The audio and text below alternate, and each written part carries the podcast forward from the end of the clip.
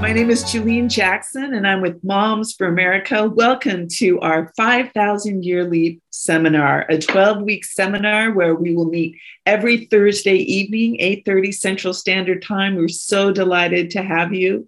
I am with Moms for America, where we believe that liberty begins at home. When mothers understand the stories and miracles of America, when she reveres the founding fathers and the Constitution, so will her children.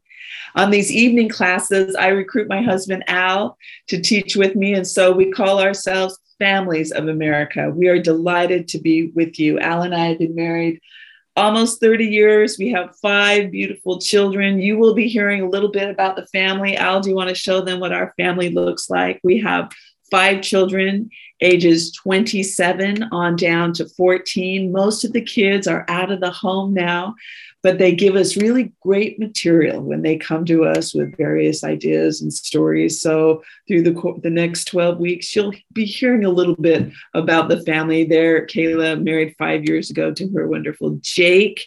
And then uh, this other picture, this was just a few uh, weeks ago in Central Park in New York City.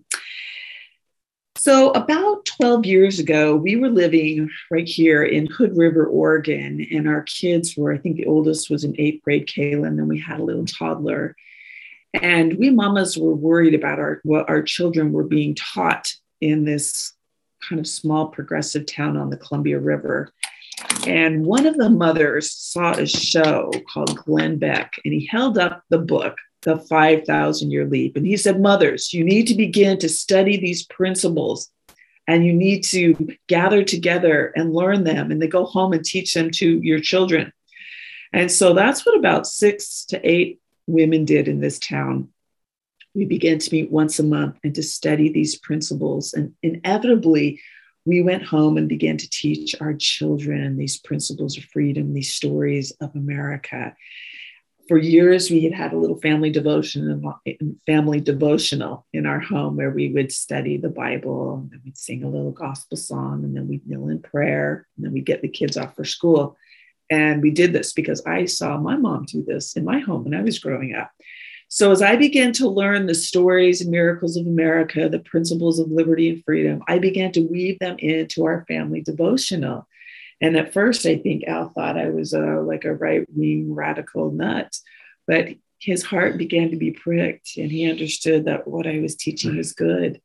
And he too began to teach these concepts and ideas right along with me and attend Healing of America seminars that we now present at Moms for America. And I will talk a little bit about that in a few minutes. In fact, you know, learning these principles of liberty and freedom were the impetus for him. Al, do you wanted to show us the next slide of him eventually running for the state senate in Utah, and he won. And I've heard Al say it was those morning devotionals and learning these principles of liberty and freedom that pricked his heart. And he was able to serve in the state senate for a time. I know that you would not be here today if you were not concerned about the direction of our country and worried about the future of your children and your grandchildren. Young people today don't really know the true history of America, and it would seem as if they don't love America. If we are going to raise up this next generation of patriots, if we're going to preserve and perpetuate what our founding fathers gave us, we need to be versed in these ideas and these concepts so that uh, not only we know, but that we can teach our rising generations so that they can continue them on. You know, we can't teach something that we don't know ourselves. And that's why it's, I really commend you for, for showing up tonight and being committed to taking this 12 week class.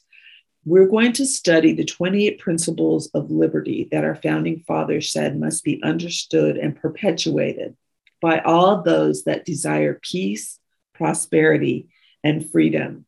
I just want you to know these 28 principles are going to become like your best friends. And I we on the screen here, we have a copy of the bookmark that you can order these from the nccs.net, stands for the National Center for Constitutional Studies.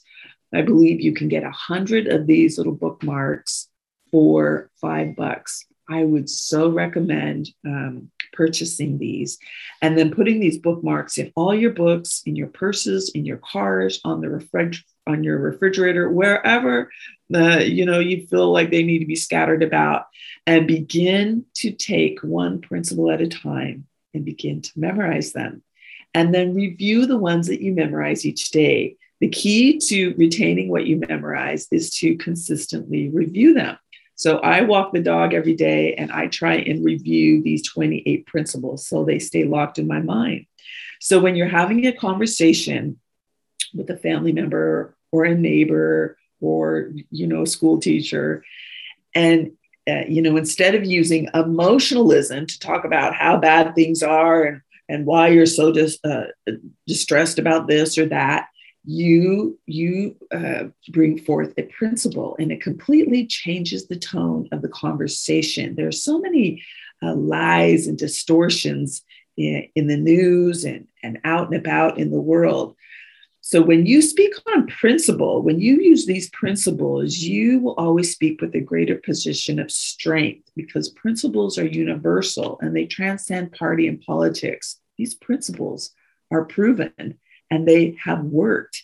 And so it will elevate, it will take the conversation to a new level instead of spewing forth emotionalism.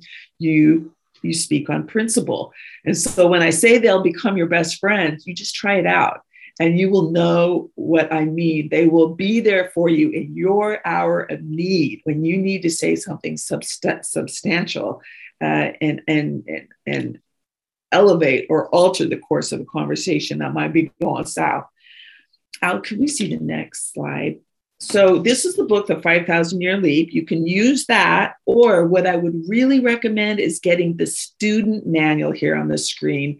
And you can order that at kimbercurriculum.com. I believe it's $24.99.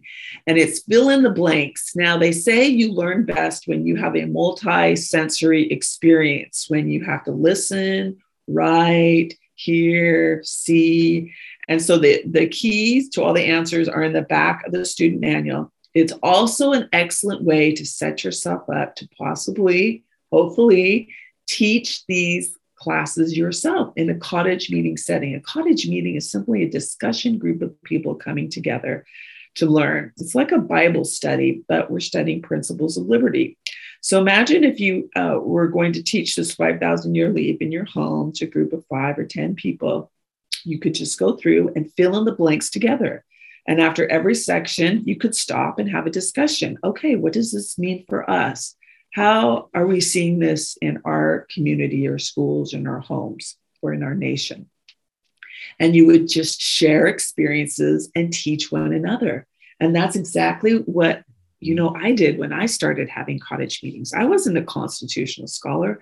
I wasn't a historian, but you know we we did these fill in the blanks we we uh, you know we did it together and then we would stop and we would discuss current events and how we're seeing it played out and how these principles worked back then and how they might work um, today and so I would recommend you getting that student edition of the book. Now, before we get started in our uh, class today, I just want to go over uh, and tell you a little bit about the author of The 5,000 Year Leap. His name is uh, Cleon Skousen, and he was really a renowned teacher and lecturer for more than 60 years. He passed away in 2016, so he passed away about 16 years ago, but he studied law at George George Washington University here in Washington, D.C., which, by the way, this is where Al and I reside. We live just in, in a suburb of Washington, D.C., in Chevy Chase, Maryland.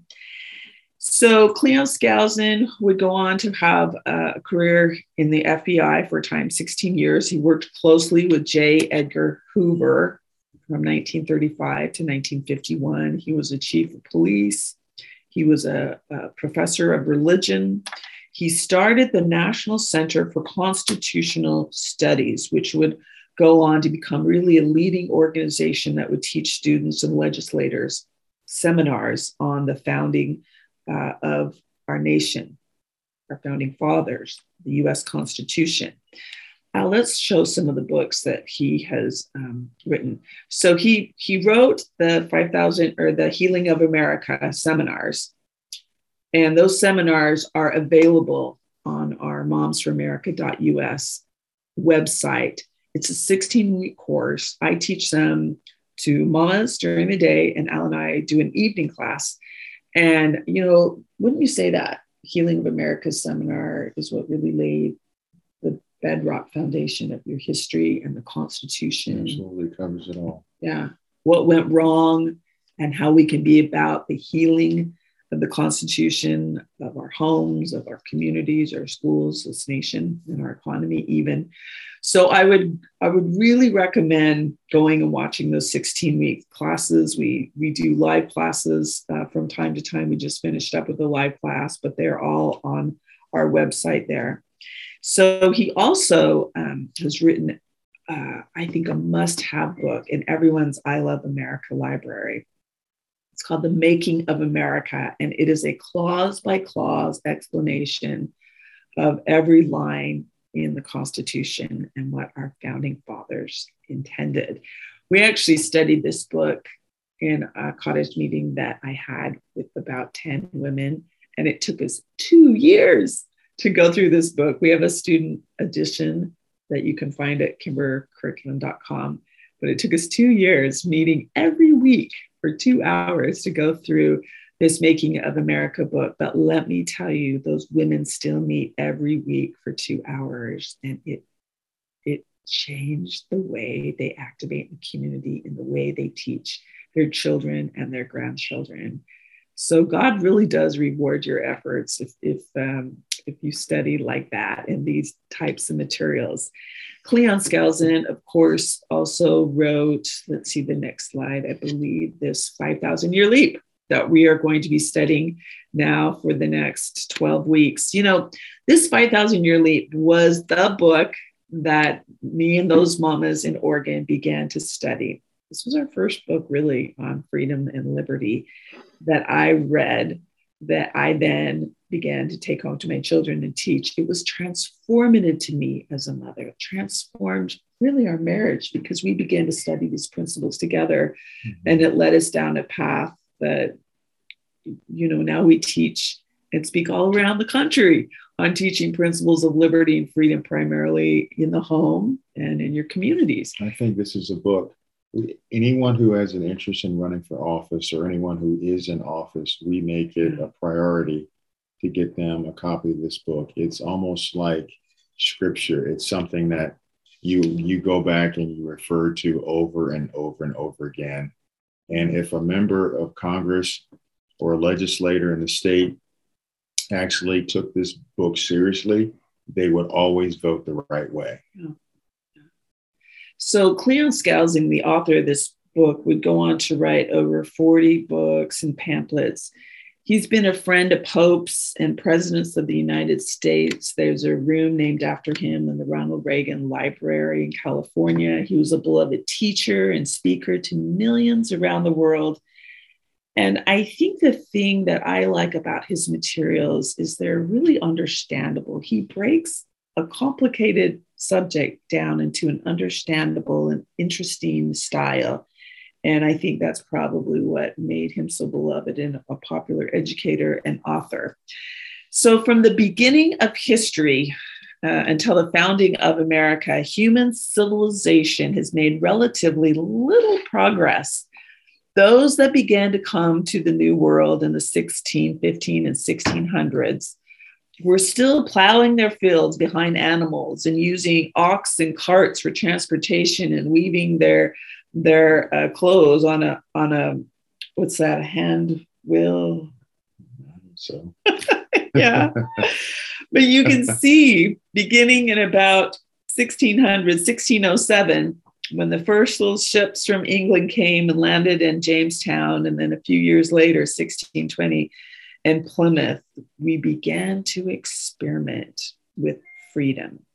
And when that happened, the human spirit was set free and creativity flourished and human engineer, ingenuity was unleashed under the principles of liberty contained uh, in the US Constitution. We literally, in 200 years, the Constitution was written in 1787 and in a little under 200 years, we were putting a man on the moon. So we had literally moved, uh, taken a 5,000 year leap in history.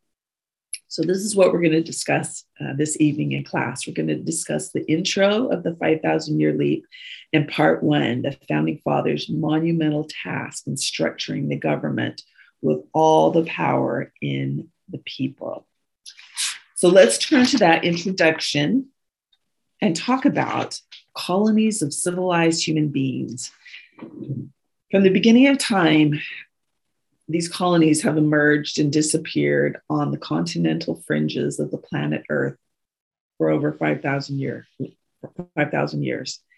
Others uh, have built cities in Asia and, and, South America and, and even in the, the Sahara regions, but now they're just mere skeletal debris.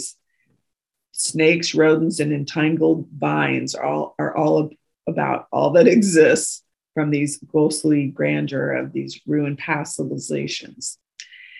It wasn't until 1607 another attempt was made to lay the foundation for man's most modern civilization.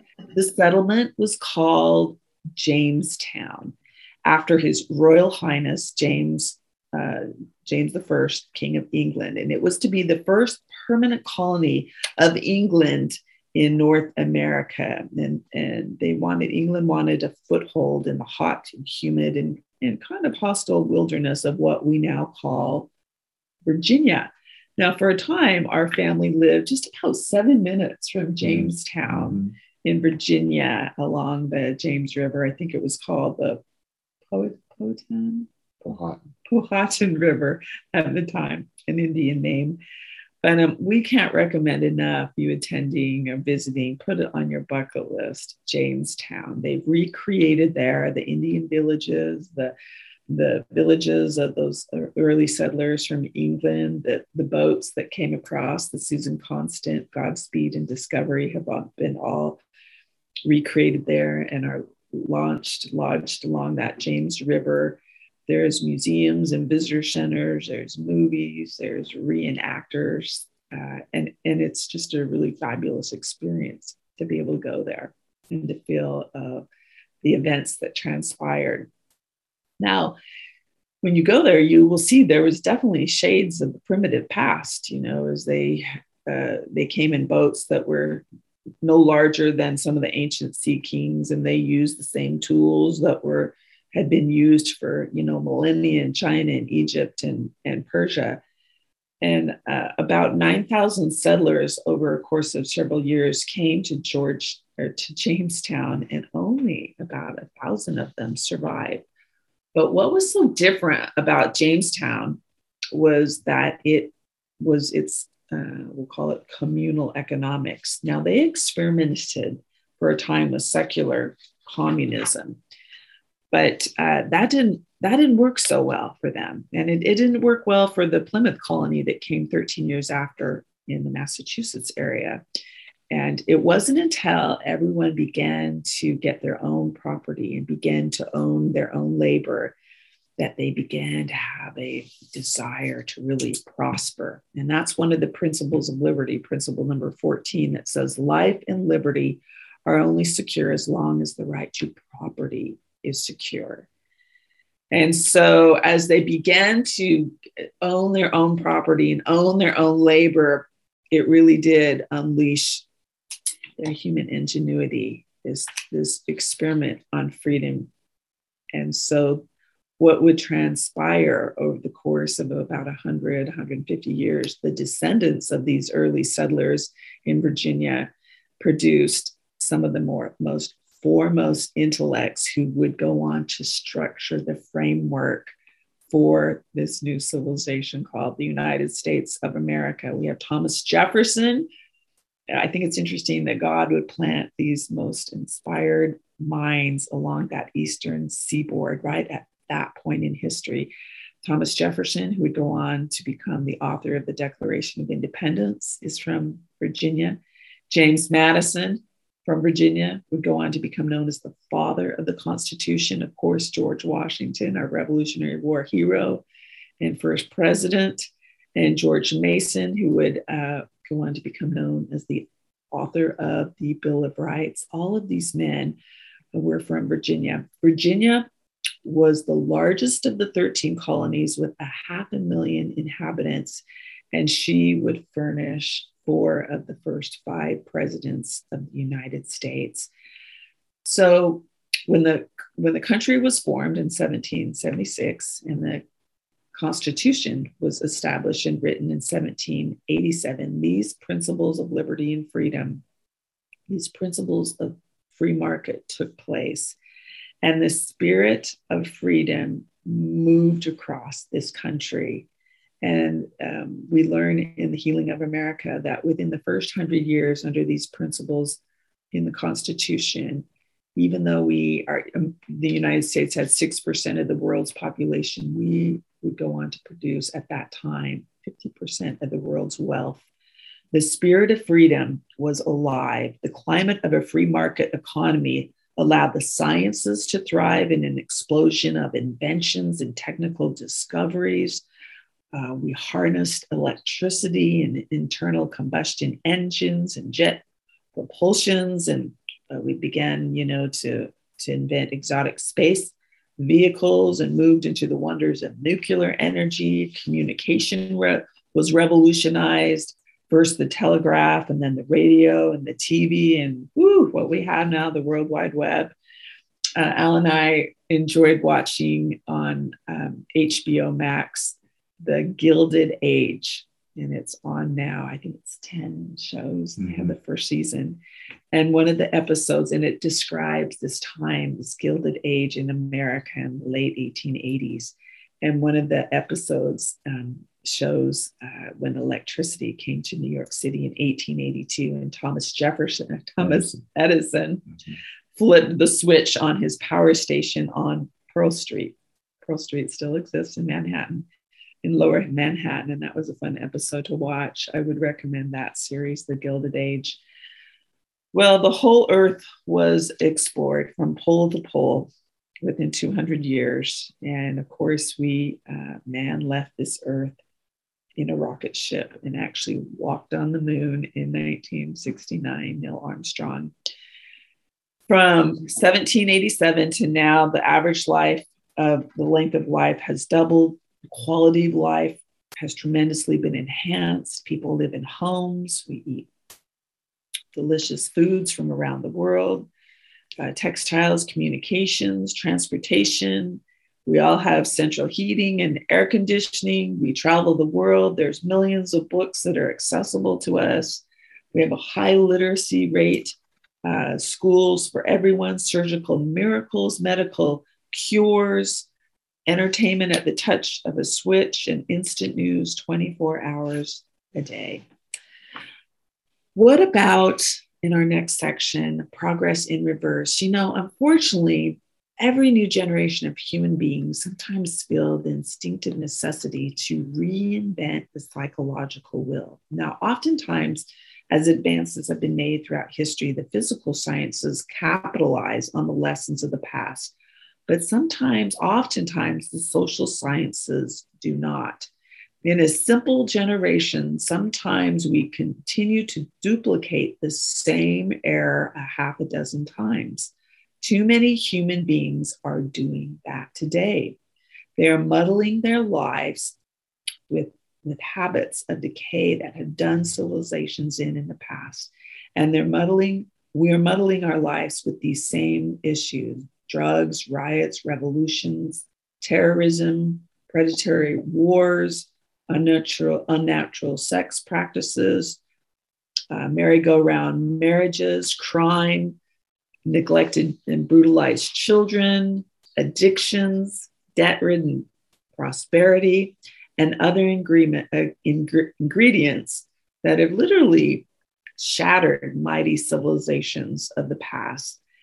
We're seeing these elements of social decay having a devastating impact on us today as well. You know, it's so interesting. About six months ago, Al and I traveled to Egypt, and there we saw, we went and saw, you know, the Great Sphinx and the Great Pyramids of Egypt. And at that time, it was a highly advanced civilization, and you could see it on the pyramids with our hieroglyphics, and you could see evidences of, you know, them practicing astronomy, and they had paper and ink and and calendars and clocks, and you could see the way they practice medicine. You actually see someone having eye surgery and and how they had a gynecological and, contraceptive you know theories. It was really fascinating to see. They had scales and abacuses and and uh, the great structures alone you know to be able to mathematically you know design something like that. And as we went to luxor and thebes and memphis known as modern day cairo but but as we went there you almost thought it was a third world country. Mm-hmm. I mean, most of the buildings look like they had been bombed out in, in the middle of Cairo, where there's, I think, 26 million people today. We think, what in the world went wrong with the Egyptians? What do you think it was? Uh, idol worshiping, lack of God, lack of freedom. Yeah. They, in bondage people, they had slaves, they, they veered away from the fundamental things that bring happiness in our life. The goal of life is not really space travel or you know everyone having backyard swim pools or being able to fly in planes or you know having access to great entertainment or fast cars. What human beings are really seeking is individual happiness. And human happiness thrives only under certain types of environment. And the prerequisite for that environment is being destroyed right now. And this is why we're having problems in the world, in our country, in our communities, and even within our family. Many millions of people do not understand what is happening. They just know that they're stressed out, they're worried, and they don't have peace, and they're not necessarily happy. And we certainly saw this magnified the last few years under COVID with all the fear and anxiety and, anger that we saw. So, the answer to most of the problems is really comparatively simple. We need to return back to the fundamentals. We need to get back to the basics. Now, of course, nothing in life is ever going to be perfect, but it can be so much more gratifying and a lot less dangerous if we get back to the fundamentals that provided that amazing 5,000 year leap in the first place. And that is what this book is about. Now, these 28 principles that we're going to discuss, these great ideas that changed the world, there was not hardly a single one of these ideas uh, that the founding fathers put into their formula that hadn't already been thought of by someone before. However, when the Constitution was written, none of these ideas were being substantially practiced anywhere in the world. And it was only in America and our founding fathers were able to assemble these 28 great ideas. And that is what produced this dynamic success formula that would ultimately go on to be a sensational blessing to modern man. So now, of course, we have to remember that it took about 180 years from the time when you know, the first uh, travelers from Jamestown, from England, arrived in Jamestown in 1607 to when the Constitution was written in 1787. So it took, you know, there were some mistakes along the way. Nevertheless, when they were finally able to put that new Charter of Freedom, the Constitution, into operation, George Washington was able to write just two years after the Constitution uh, was adopted, he said, The United States now enjoys a scene of prosperity and tranquil, tranquility under the new government. He said, Our public credit stands on that high ground, which just three years earlier, before the Constitutional Convention, it would have been considered a species of madness to have foretold. Now, remember during the Constitutional Convention, George Washington, when, when they were going back and forth for four months in Philadelphia and not having a lot of luck, George Washington actually wrote, I almost need to repent from having any agency in this business. He was almost beside himself. He had fought eight years of this Revolutionary War to get us to where we were. We were operating under that loosely based Articles of Confederation that was failing our country.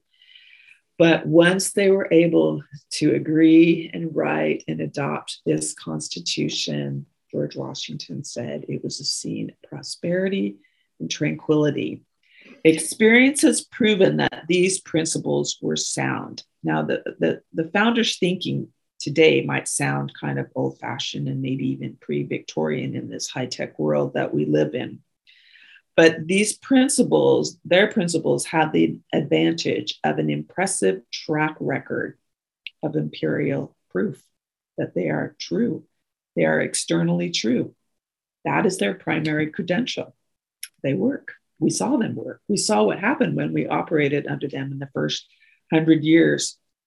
So, our purpose in our study in this 5,000 year leap class is to present the founders 28 great ideas in their original simplicity, mostly in their own words. We'll, we'll share a lot of quotes from our founding fathers because they were the ones that were able to make this fantastic 5,000 year leap possible. Okay, Al, take it away. Okay, we're going to discuss now the founder's monumental task of structuring a government with all power in the people. So the question we have to ask ourselves is where did they get these ideas? Where did they come up with these 28 principles and the formula that went into creating the Declaration, Declaration of Independence and the Constitution? So there's a picture of the founders. So there was a study done by Dr. Donald Lutz and a Dr. Charles Hyneman in 1978. And what they did was they reviewed the books, which with the founders relied upon to get the basic ideas that went into the formulation of the United States Constitution. So they reviewed an estimated 15,000 items, including books, pamphlets, newspaper articles that were published between 1760 and 1805. And of the thousands of citations quoted to support their ideas, 34% of them came from one source, and that's the Bible. Most of these were from the book of Deuteronomy, which is known as the book of God's law, book of Deuteronomy. The founders' exceptional insight into the Bible was a direct result of their college training. So if you think back in history, schools like Harvard, Yale, Princeton, Columbia, Brown, and Rutgers, and so forth, were all started by churches. So the Bible was at the foundation of the curriculum, whether they were studying botany, business, law, anything. But the foundation was the Bible. Additionally, this, this, the founders also studied and read from the same books. They were students of history, even though their backgrounds varied. So, what we do today as a people is we mistakenly measure government by political party. We've got the donkey on the left representing the Democratic Party, and we've got the elephant on the right representing the Republican Party. The founders would have said that is the wrong way to measure government. The definition of government is a system of ruling and controlling. Government is a system of ruling and controlling. So you don't measure government by political party, you measure government by political powers. The founders had a better way as they measured government by the amount of coercive power or systematic control over the people. And they said that the two extremes that you want to avoid is tyranny on the left and anarchy on the right. So today we look at it as liberals on the left, conservatives on the right, political parties shift like sand, but anarchy and tyranny are the two extremes that you want to avoid. And so the founders worked very hard in those four months, as Julian highlighted, to get into the center where it's called people's law, where all the power is in the hands of the people. You want just enough government to protect the protect the individual rights of the people, but not too much government to abuse them. So we should take our hats off to the founders for finding that balance center. And the way they did it was under two major principles. The first is separation of powers, and the second, checks and balances. Separation of power, checks and balances. As Thomas Jefferson said, the way to have good and safe government is not to trust it all to one, but to divide it among the many, distributing to everyone exactly the functions he is competent to. And then he goes on and asks this question What has destroyed liberty and the rights of man in every government which has ever existed under the sun? It's the generalizing and concentrating of all cares and powers into one body. Are we seeing that today? We look to Washington, D.C. to solve our problems, as opposed to having power spread out and having local people where the problems originate come up with the solutions, as opposed to going to Washington, D.C., or even your state capital. And so you also have the principle of checks and balances, which is a peaceful means of checking the power between the three branches of government. Okay, so ruler's law. What, what is ruler's law? Ruler's law is the notion that had it not been for the blessings of the Almighty, we would not have won. So we rule by the divine right of kings. And in ruler's law, there's no unalienable rights. And an unalienable right is a right that the Lord gives us to help us keep his commandments. Those are the thou shalts. And then there are also unalienable wrongs, and those are the thou shalt not. And we can't inviolate, we can't violate one commandment to keep another, marriage being the example. We have the right to marry, and we're commanded to do so and encouraged to do so by our Heavenly Father, but only under His law. So a behavior that violates God's commandment is not a right. Those are the thou shalt nots. In, in ruler's law, freedom is never an answer or solution to anything. Freedom is never a solution to anything.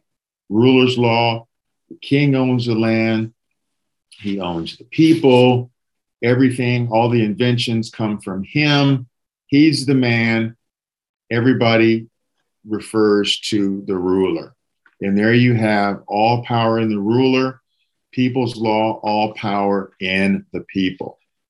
So let's fast forward to the Ten Commandments, and I know we had a chance to watch. Well, Julian probably she fell asleep after the first hour, but I watched all four hours of the movie. Ten Commandments. It's a long one, but how it's long, a good one. How long is it? It's about four and a half hours, five hours with commercials.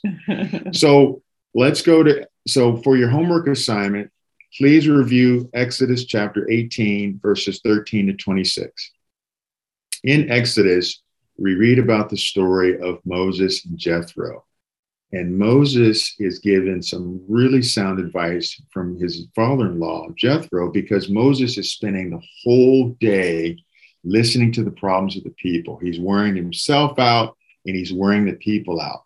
According to a census record, which is recorded in the first chapter of Numbers, Moses likely had charge of over 3 million Israelites. Ironically, that's the same number of people that lived in the 13 colonies at the formation of America during the Revolutionary War. And so Jethro said, Boy, you're going to wear yourself out. You need to handle the big stuff and let the people take care of the small things. So, what, what Jethro advised him to do was to divide up those 3 million people into families, families of tens, families of hundreds, families of thousands and then they would vote on who their leaders would be. And so Moses ended up with 78,600 assistants. And under people's law, the control and power of governing is distributed among the many, the Israeli, Israelites. Law, leaders are elected and new laws are approved by the common consent of the people. Common consent of the people. And in Exodus chapter 18, verse 26, it states, The hard cases they brought unto Moses, but every small matter they judged themselves. Okay, do you want to talk about the Anglo Saxons, Julina? Yeah. Okay. So, um, thanks, honey. That was interesting. I like, I like Moses and Jethro. So during the 1700s, one of the most fascinating and popular studies going on in England and America was unraveling and understanding the mystery of this Anglo Saxon people. Historians and at the time have uh, written volumes about who these people were. It seems like these amazing groups of people called the Anglo Saxons came from the Black Sea around the first century BC and they spread over all of Northern Europe and they were so well organized and governed. And they not only conquered and uh, intermarried with the royal families of every Northern European country, but they also set out in their own open boats to chase the Irish out of Iceland and discover Greenland and even establish temporary settlements in what is now known as Canada. Now, many leading historians and authorities believe that the Anglo Saxons were actually descendants of the 10 tribes of Israel that, that fled over time after some of the Assyrian conquests and so forth. And they believe that as those lost tribes fled up to the northern lands, that would ultimately go on to become England and Iceland and Norway.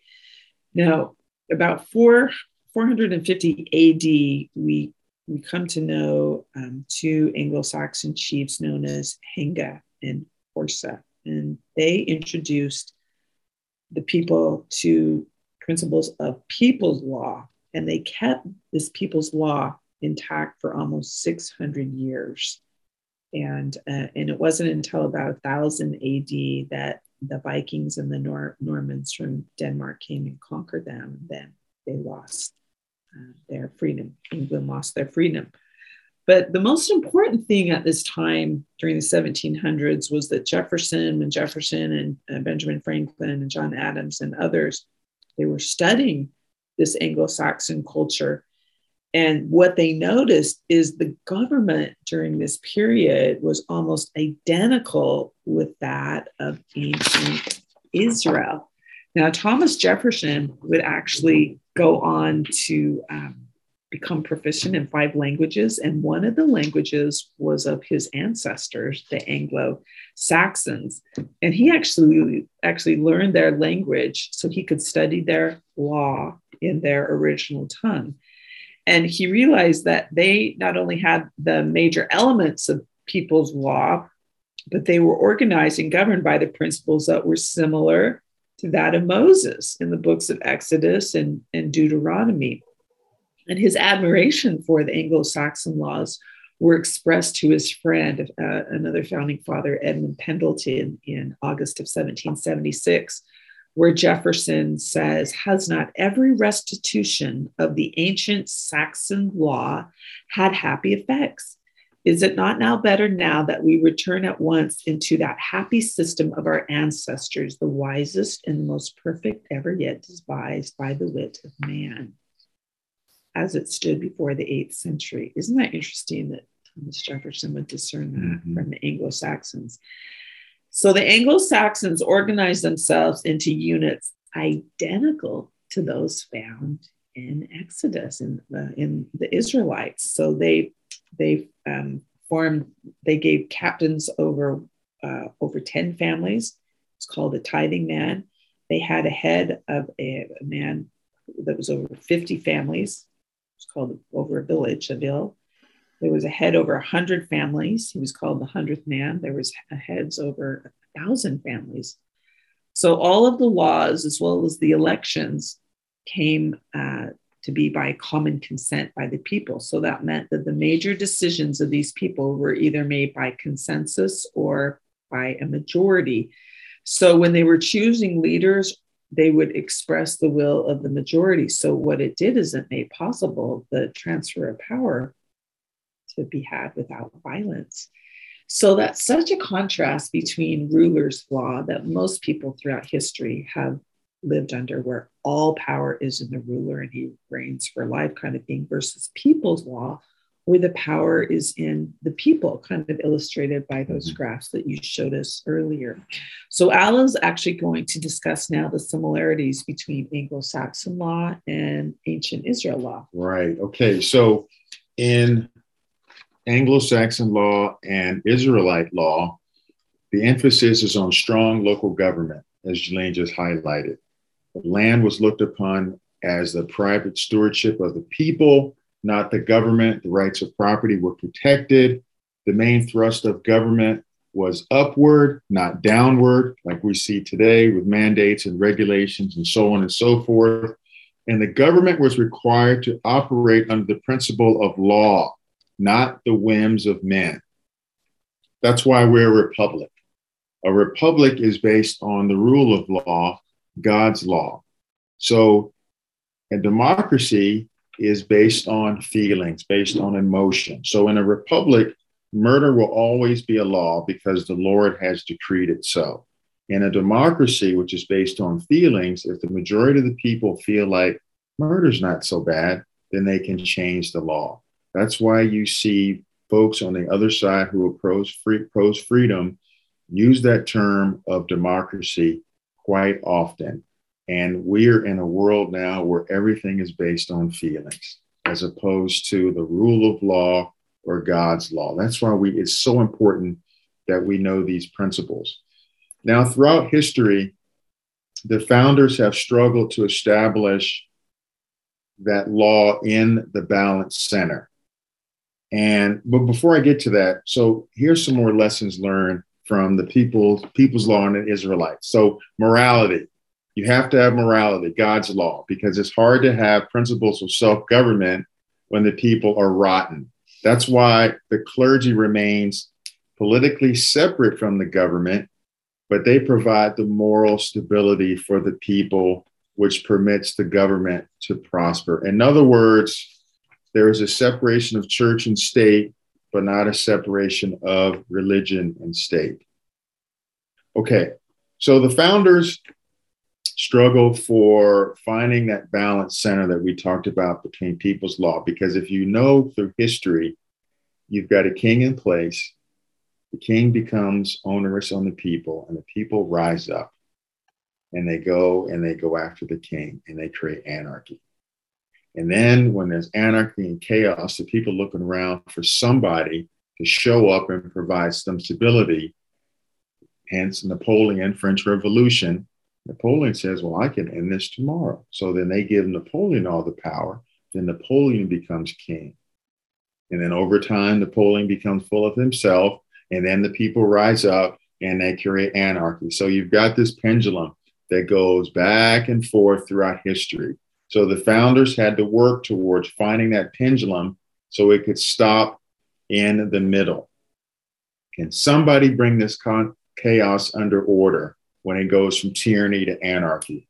And Franklin said, there is a natural inclination of mankind to kingly government. Relate that to today. It gives the illusion that the king will somehow establish equality among the people, which doesn't happen. So let me go here and let's look at anarchy. Let's go back to that slide where oh here we are the articles of confederation so the founders first ended up in a constitution that was too close to anarchy they thought they would write up a constitution at the beginning of the revolutionary war whip it off over the weekend john dickinson from pennsylvania was given the authority to do so he comes back guys guys i got it i got it i got it here it is and it was too centralized, too much central government. So the states objected to it. So then what they came up with, which almost helped us lose, which almost caused us to lose the Revolutionary War, was the document that had no executive, no judiciary, and no enforcement power. In fact, the, the states had to agree unanimously, 100% agreement before something was to happen. So that gives more credence and more honor and prestige to George Washington, who won the war operating under these really sad circumstances. So let's talk about the Constitutional Convention. And as I highlight some of these things, think about what we have today. So conditions at the time were not ideal. The states were fighting each other. The continental dollar was inflated. The economy was depressed. There was rioting in the streets England was in Canada waiting for us to falter so they could come back in and take over. And the Spanish were coming up through New Orleans doing the same thing, waiting for us to falter so they could come in and take over. And so the founders got together in May of 1787 and came up with this Constitution. And the way they did it, they came about it with this idea of encouraging discussions and reaching general agreement or consensus, where if somebody has an idea, you think about it, maybe you had a predisposition to support a certain position, but then once you got more facts, you thought, okay, that makes a lot of sense. Case in point, James Wilson from Pennsylvania asked the question, How many presidents do you want? Edmund, uh, Edmund Randolph stands up and says, Well, no, James Wilson, no, Edmund Randolph. Okay, let me get this right. Edmund Randolph asked the question, How many presidents do you want? James Wilson stands up from Pennsylvania and says, We want one. Edmund from Virginia gets up and say, wait a minute, that sounds like King George. We're not doing that. We're not going back to that. James Wilson goes, wait a minute, Edmund. Do you remember the story of the 30 tyrants of Greece?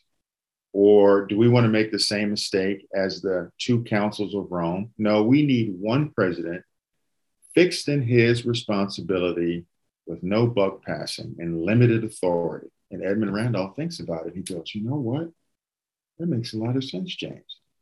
So they voted 60 different times, 60 ballots they took on how to elect the president. And they came up with the Electoral College, which we really only used once or twice. And we need to get back to that because that system works perfectly. So the premise behind the Constitutional Convention was general agreement and consensus. There were only three compromises in the document slavery, proportionate representation, and the federal regulation of commerce. That is it. That is it. Those were the three compromises. So I'm going to turn the time back to Jalene to talk about America's three headed eagle. You got kind of dramatic there with that little oh, conversation, oh, honey. You, quite the Well, once I got it right, yeah. Sometimes Al calls himself a black tour. that was good. Okay, the American three headed eagle. And stay tuned. We will talk about the Electoral College. We will talk about the separation of church and state. Thomas Jefferson said that. And when he said state, he meant federal government, but the Supreme Court and courts have maligned and distorted that statement through the years as a means to pull out prayer and Bible reading and religious instruction from schools. So those are embedded in the 28 principles. So stay tuned. So some of these things that Alan and I might talk about in this little intro, you'll be like, oh, oh can you go a little bit further? Just hang in there because we we will dig deeper on some of the things that we're covering in this general uh, introduction and part one this evening.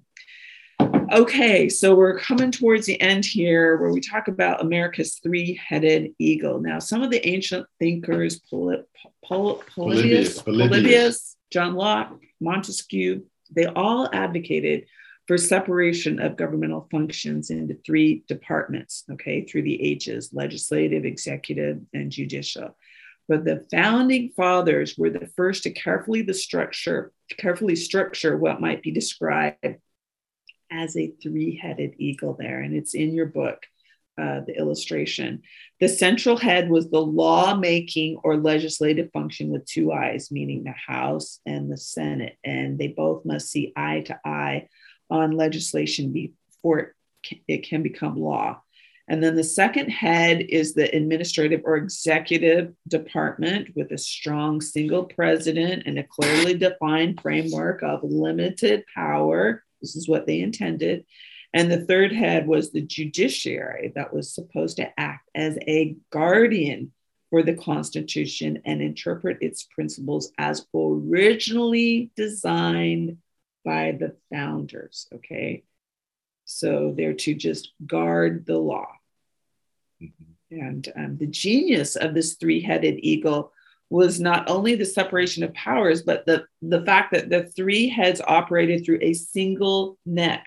By this means, the founders carefully integrated uh, uh, these three departments. So each would be coordinated with each other, but they could function independently of them. And it was really ingeniously uh, patterned of uh, after structured of a pattern of political power, which might be described as coordination without consolidation, this check and balance system.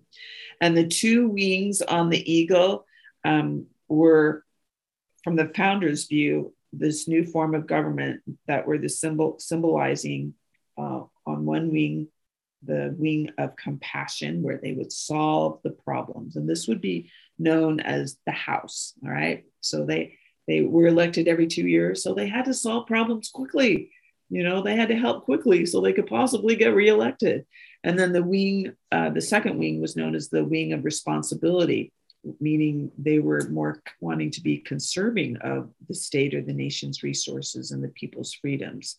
And so they were kind of, you know, they're elected every six years. So the senators could kind of let cooler heads prevail, kind of like when you pour hot tea into a saucer, you let it steep a little bit and cool and cool, kind of cool some of that hot ideas or legislation from the House that wants to quickly solve problems.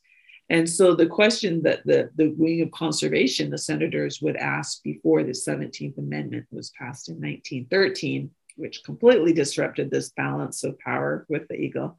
But the two questions the senators were supposed to ask the state legislatures who put them in office the uh, uh, in the House was Does this infringe upon the rights of our state? And can we afford this? Because our state is going to have to come up with some of the money to pay for this program. And, um, and so you'll see how this disruption of uh, the check and balance in power occurred when the 16th and 17th amendments were passed. This is why you need to take the Healing of America seminar uh, to understand uh, this disruption that came from these newer amendments in the 1900s. So Thomas Jefferson would talk about we need we need both wings. We need a conserving wing and we need a compassion problem solving wing as well. And he he warned, you know, we need to be we need to be leery and careful of political extremists on in both parties. And I think, you know, our founding fathers would be very disappointed to see how the executive branch has gotten so big and so powerful and so bloated and how they're misusing their powers by use of executive orders or regulatory uh, laws or, or mandates. And we're, we've seen that, you know, over the last few years with COVID and, and even, you know, the extremists in the Congress, you know, amongst the leadership of the House and the Senate operating behind closed doors, really circumventing uh, uh, Congress, the executive branch, and, and um, and the legislative branch even abdicating some of their responsibility to the executive branch because they don't want to they don't have the political spine or will to, mm-hmm. to make some of these hard decisions and so they've thrown it over the fence to the president and um, and so jefferson warns about some of these extremists and he even has a conversation warning uh, George Washington in the early days of Washington's presidency, he said, Jefferson called out Washington and said, I think your presidency is getting oppressive and monarchical. And Washington stated, Oh, no, Thomas, if there, George, pretend George is speaking from the dust. He said, If there, there was not a man in the United States who would set his face more decidedly against a monarchical, a monarchy against it than myself, he said. And so, you know, they were very sensitive to the fact of a disruption of the balance of power between these three branches of government. And the founders would go on to warn against this dra- uh, drift towards the collective left, towards tyranny. The founders warned against a number of temptations which might lure subsequent generations to abandon their freedoms and their rights by subjecting themselves to a strong federal administration operating on the collective left, leaning towards tyranny. Too many laws, too much oversight, too much regulation. And um, uh, it's like we're living this prophecy today, aren't we? The founders warned against the welfare state where the government endeavors to take care of everyone from cradle to grave. I mean, just think of all the stimulus checks and the COVID checks and the child care checks that were um, put out uh, over the last few years. If we can prevent the government from wasting the labors of the people under the pretense of taking care of them, they must be happy. They will be happy, Jefferson said. Jefferson also said it was immoral for one generation to pass on the results of its extravagance in the form of debt to the next generation. And that is one of our principles, principle 27 the burden of debt is destructive to human freedom, as is subjugation by conquest. And so the founders warned also that the only way for a nation to prosper was to have equal protection of rights and not allow the government to get involved in trying to provide equal distribution. This is principle number seven. The proper role of government is to pro- protect equal rights, not to provide equal things. So we will discuss this principle in depth. And our founding father, Samuel Adams, who went on to, you know, be known as the father of the revolution, revolution, he said, this utopian scheme of leveling or redistribution of wealth and of community of goods and having a centralized ownership of means of production and distribution. He said, this that it says this idea is as visionary and impractical as those which vest all property in the crown. These ideas are arbitrary, arbitrary, meaning random or erratic.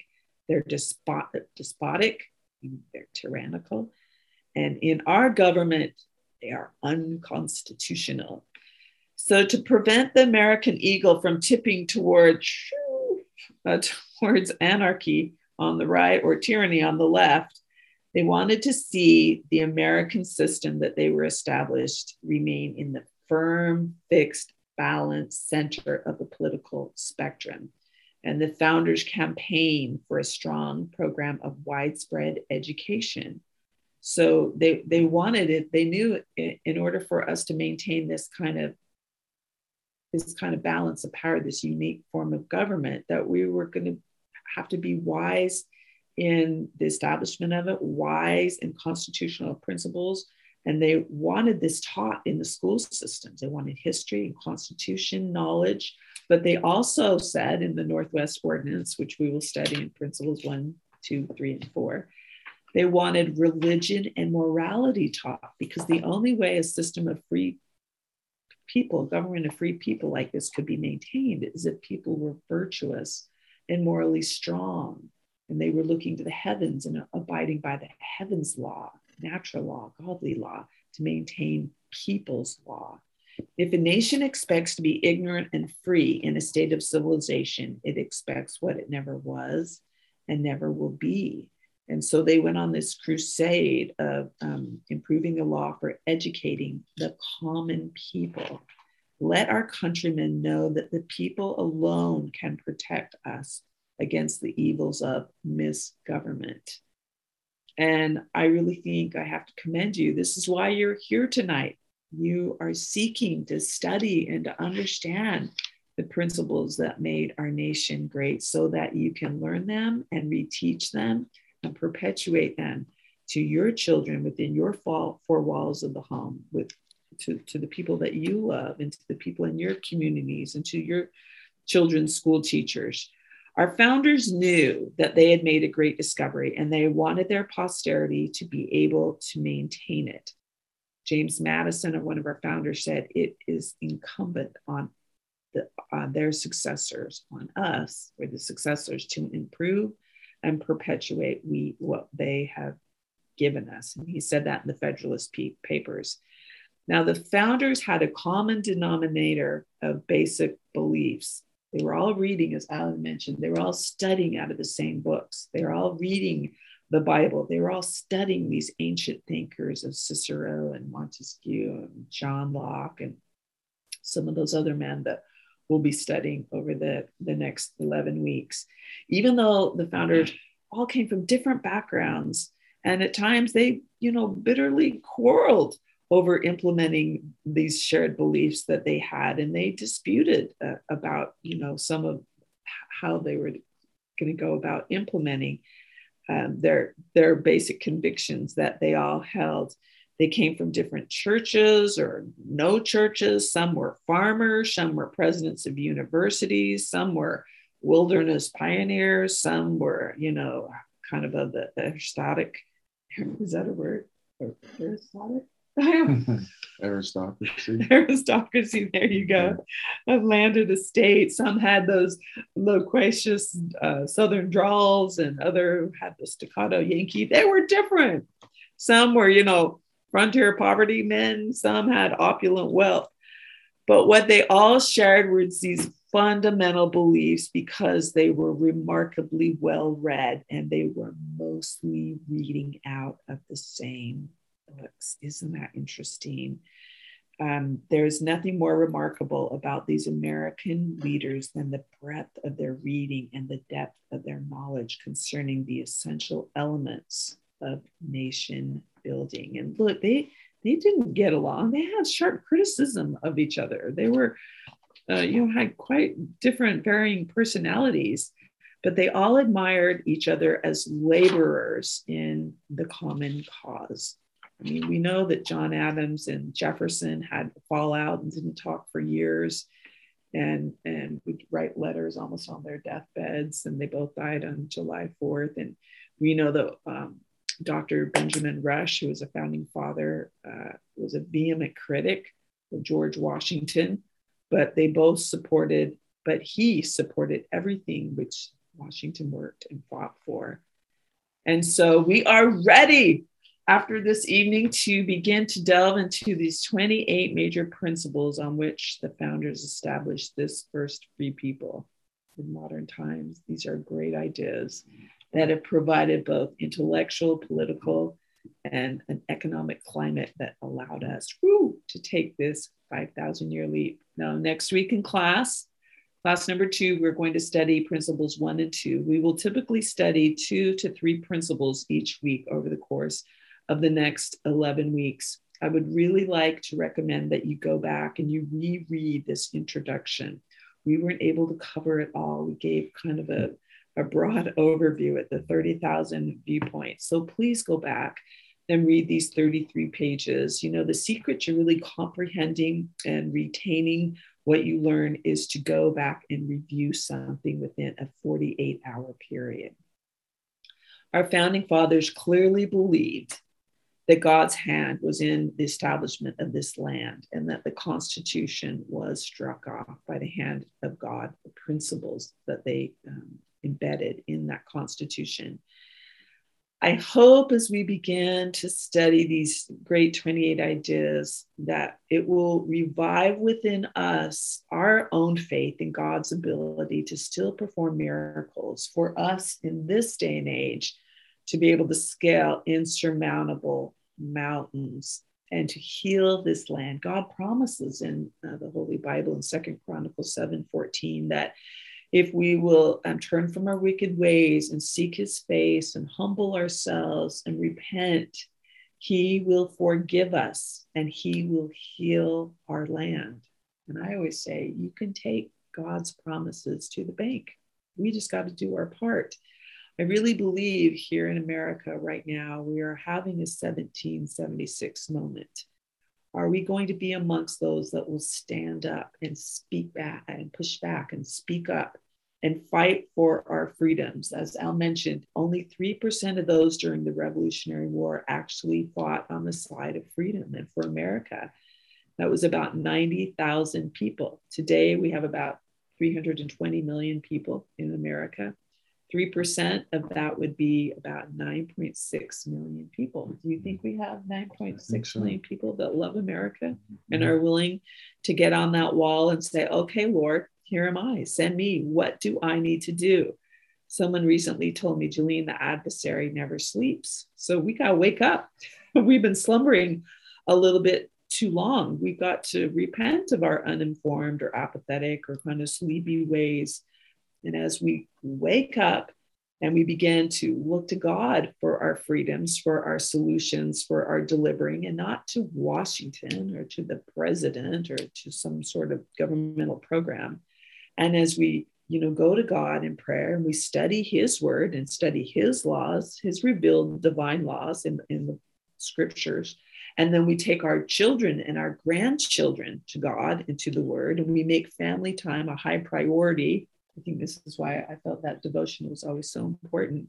And we keep those kids close. And as we continue to study the Constitution from the viewpoint of the founding fathers, to learn the stories and miracles of America, and might I just say, Moms for America has a fabulous 12 uh, class series called the um, 12 Introductory Cottage Meeting Series. And it teaches mothers and dads, we love dads too, to come into our classes and to watch them online, how to raise up this next generation of patriots, how to learn the stories, how to teach the stories to your children, how to lay the foundation of faith and teach the valor of virtue and the power of patriotism and the importance of teaching the Constitution. How do you do that? The importance of teaching self-reliance and eating together and having, you know, uh, money management and budgeting and, and good little work programs. These lessons teach that, and they're really wonderful. You can watch them all online uh, at our Moms for America website. So as we continue to learn and study and show up and start cottage meetings in our own home or participate in online cottage meetings, then inevitably we'll know what to do for the last point. We'll do we need to do something, you know, and and as we pray about it, God will put into our hearts how we can take action. You know, I mean, should we should we start a cottage meeting? Should we start you know, devout, devotional in our home? Should we start sending uh, a little patriotic stories to our grandchildren? Should we get involved in some of the volunteer positions that Moms for America has in the way of state liaisons or mom mentors or field moms? As you keep uh, joining us, you'll know what these all these things are but you will do something. Should I run for office? Should I support a good candidate? Should I host and meet a candidate night in my home? Should I show up for a school board meeting? God will put into your heart what you need to do. And because of your willingness to get on that wall and to show up and to say, I now that I know a little bit more, I need to do a little bit more, it will justify the heavens to intervene and to begin to heal our homes, our marriages, our communities, our school settings, our state, our nation. You heal home and you ultimately will heal a nation. Mm-hmm. So, thank you so much for being with us this evening. I really feel that you have the refounding father and mother spirit within you as you come seeking and learning. We so look forward uh, to being with you over the next four weeks. I just say sit back and watch as you continue to learn how God will bless you, how He will bless your home, your community, and ultimately uh, this nation because of your efforts. And with that, we will bid you adieu and see you next week. Take care.